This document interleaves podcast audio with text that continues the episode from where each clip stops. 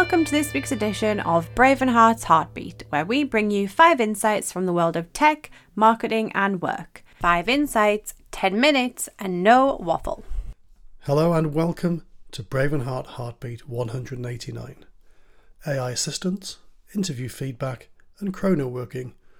This week we're bringing you a work special because as the longest month of the year finally ends, February brings us into 2024 for real and we all finally got paid again. So, how will we be working this year? From reasons why AI might not take your job, to the luxury version of assistants, and why won't employers give you interview feedback? Plus, we'll be teaching you how to apologise at work and introducing you to yet another buzzword for 2024 yawn. So, let's get into it.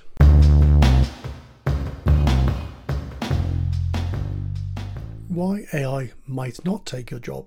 And it's not necessarily because it can't do it better than you. Even for jobs that could theoretically be done by AI rather than real people, replacing human workers doesn't actually always make economic sense. Apparently, according to research published last week by MIT and funded by the MIT IBM Watson AI Lab, AI adoption may be a lot slower than we think, simply due to the cost. Jobs that can be handled by a visual recognition system for example quality checks in a bakery, can be done by AI, but starting up those systems can be more expensive than just hiring an actual person.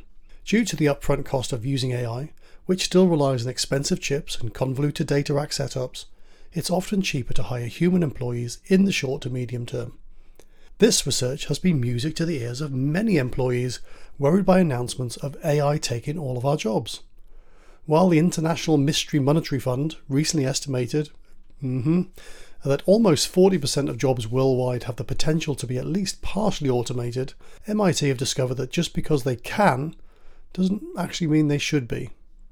However, they did warn that if and when AI becomes cheaper and more available to smaller companies, we may all be in trouble. Just show me the money. Human versus AI assistants. Can an AI assistant really do what a human assistant can? Like bespoke tailoring or homemade food, human assistants, once the norm, may become the luxury option in the wake of AI powered technology that claims to do what a personal assistant can, but cheaper, and without that pesky actual person to employ and then deal with. Sounds like the dream. You sack your assistant, but your flights still get booked. Meetings are still scheduled, and they even send replies on your behalf as if they were a real functioning gatekeeper. But what happens when you need to add a touch of emotion? Or you need the AI to know that your partner doesn't like roses on the second Tuesday of each month, but the rest of the year is fine. How can you gesture to the AI to say you're not in for the auditors calling, but you are in for that golf match that needs scheduling? It's no secret. If you can write a program to describe it exactly, you can get AI to do it, but nuance and emotion are still a challenge for LLMs. Mansoor Soomro, a senior lecturer in sustainability and international business at Teesside University UK, agrees, explaining AI can't be intelligent in terms of emotion, and that's the nut to crack. He says the sensitivity and nuance essential to human assistance is still missing, as is the creativity many executives look for. We hear you, brother, but it seems assistants are already in on the act many using AI ish available tools already to streamline their executives' lives, such as Calendly, as well as test driving AI LLMs to see if it will help them any further. Joanne Manville, a UK based assistant and founder of Joanne Manville Virtual Assistants, offers remote assistant services to a wide range of businesses and explains We regularly use automation tools to facilitate client productivity and support clients who want to test tools like ChatGPT for their businesses.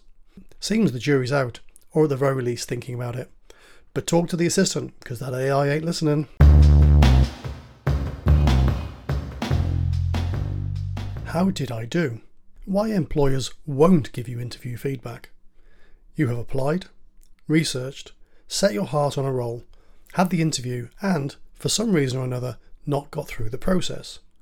When you ask what that reason is, you either get a generic answer or no answer at all. Given the sweat and tears that some people give to securing a role, you would think it was the very least they could do, just so you could do better next time, right? Wrong. Alison Hunter takes us through the experiences she has had navigating the modern workforce and the lack of feedback received. seems she's not alone. Reasons, or excuses, that have been given range from fear of upsetting a candidate, wary of negative feedback, especially on Glassdoor, or they're just plain busy. Some of this we do get. If a thousand people apply for one or two roles, it's tough to give everybody feedback. But if two people interview, giving feedback to the one that you didn't choose, well, that's just good manners. We always talk to our clients about transparency and treating people how you'd like to be treated yourself. And as far as we're concerned, this is no different. So, you know, just give them the feedback they deserve, right?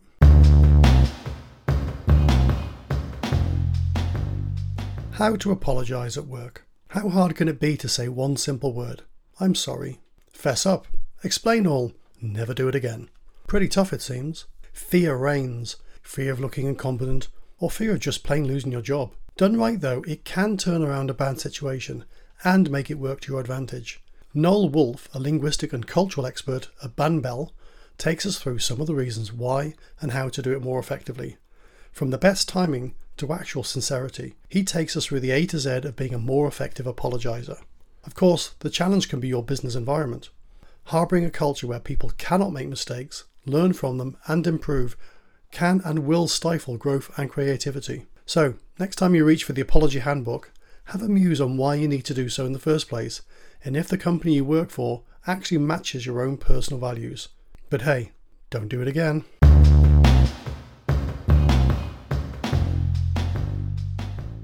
What is chrono working? Yep, because that's what we needed from 2024. Another buzzword created by a consultant by smashing two words together to make themselves famous. So, what is this one? Well, let's start by saying Brave and Heart has always been an asynchronous working culture from day one. It's part of how we do things and how we work. So, now we have another name for it. Asynchronous quite simply means working when it's best for you, but also being available to work when it's best for everyone else. So, breaking away from the 9 to 5, being trusted to get the work done in your own time, and collaborating with a team, always communicating availability and progress. Chrono working, though, takes it one step further to sync your working with your body clock. No, really, your highs, your lows, and your own personal productivity rhythm. Hmm. The article we found talks all about the challenges you can envisage having people working so far out of sync that collaborative projects are all but impossible. It also talks, though, about the benefits of how working in this way can tap into the natural highs and lows of an employee to get the best out of them. Our thoughts? Well, come back and ask me at 2am, because that's when our brains are at full speed to give you a sensible answer. We're too tired to answer right now, though.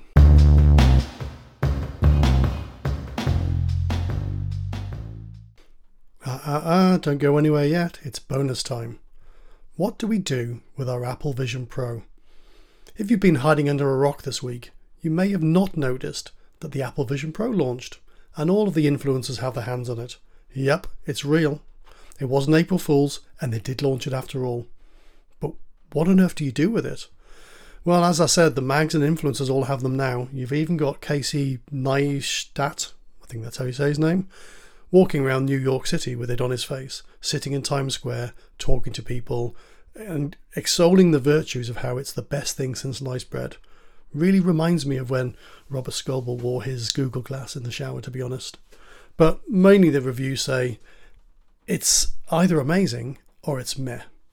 So, frustration, confusion, and admiration, and everything in between. It seems Apple's hardware tech demo, that's cost a lot of money, has confused everyone. Ah well, better luck next time. Brave and Heart, over and out. Thanks for listening, and we'll see you next week for more 5 in 5 news from the world of tech, marketing, and work. Don't forget to subscribe, follow us on LinkedIn, or check out our website at braveandheart.com.